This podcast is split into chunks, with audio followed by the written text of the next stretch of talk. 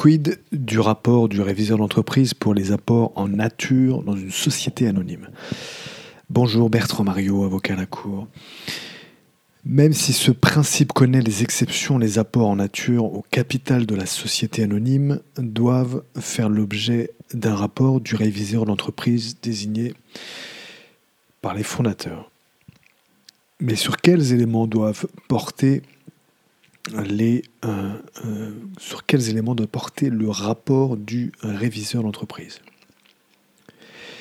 Ce rapport doit porter sur, premièrement, la description de chacun des apports projetés, ainsi que sur, deuxièmement, les modes d'évaluation adoptés.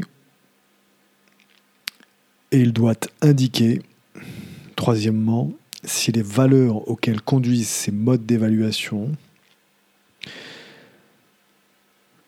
au moins, au nombre et à la valeur nominale, ou à défaut de valeur nominale, au père comptable et le cas échéant à la prime d'émission des actions à émettre en contrepartie. Ce rapport doit notamment être annexé à l'acte de société, même au cas où la constitution de la société anonyme serait effectuée par souscription.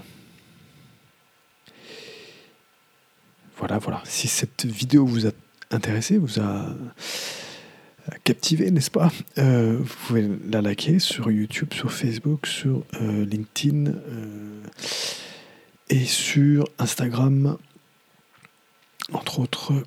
Voilà, voilà. En termes de référence, vous pouvez vous reporter à l'article Quid de l'apport en nature dans une société anonyme du 2 août 2020.